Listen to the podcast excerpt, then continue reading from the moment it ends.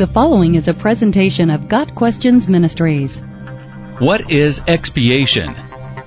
The word expiation does not appear in the New Testament, but it does accurately describe an aspect of the sacrifice of Christ in our behalf.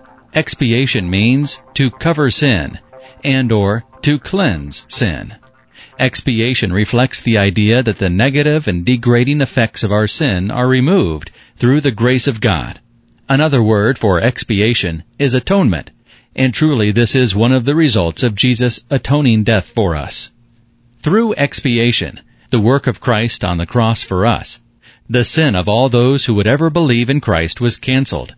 That cancellation is eternal in its consequence, even though sin is still present in the temporal sense. In other words, believers are delivered from the penalty and power of sin, but not the presence of it. Justification is the term for being delivered from the penalty of sin. This is a one-time act wherein the sinner is justified and made holy and righteous in the eyes of God, who exchanged our sinful natures for the righteousness of Christ at the cross. 2 Corinthians 5 verse 21. Sanctification is the ongoing process whereby believers are delivered from the power of sin in their lives and are enabled by the new nature to resist and turn away from it.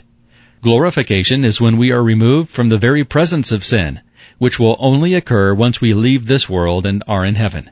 All of these processes, justification, sanctification, and glorification, are made possible through the expiation or cancellation of sin.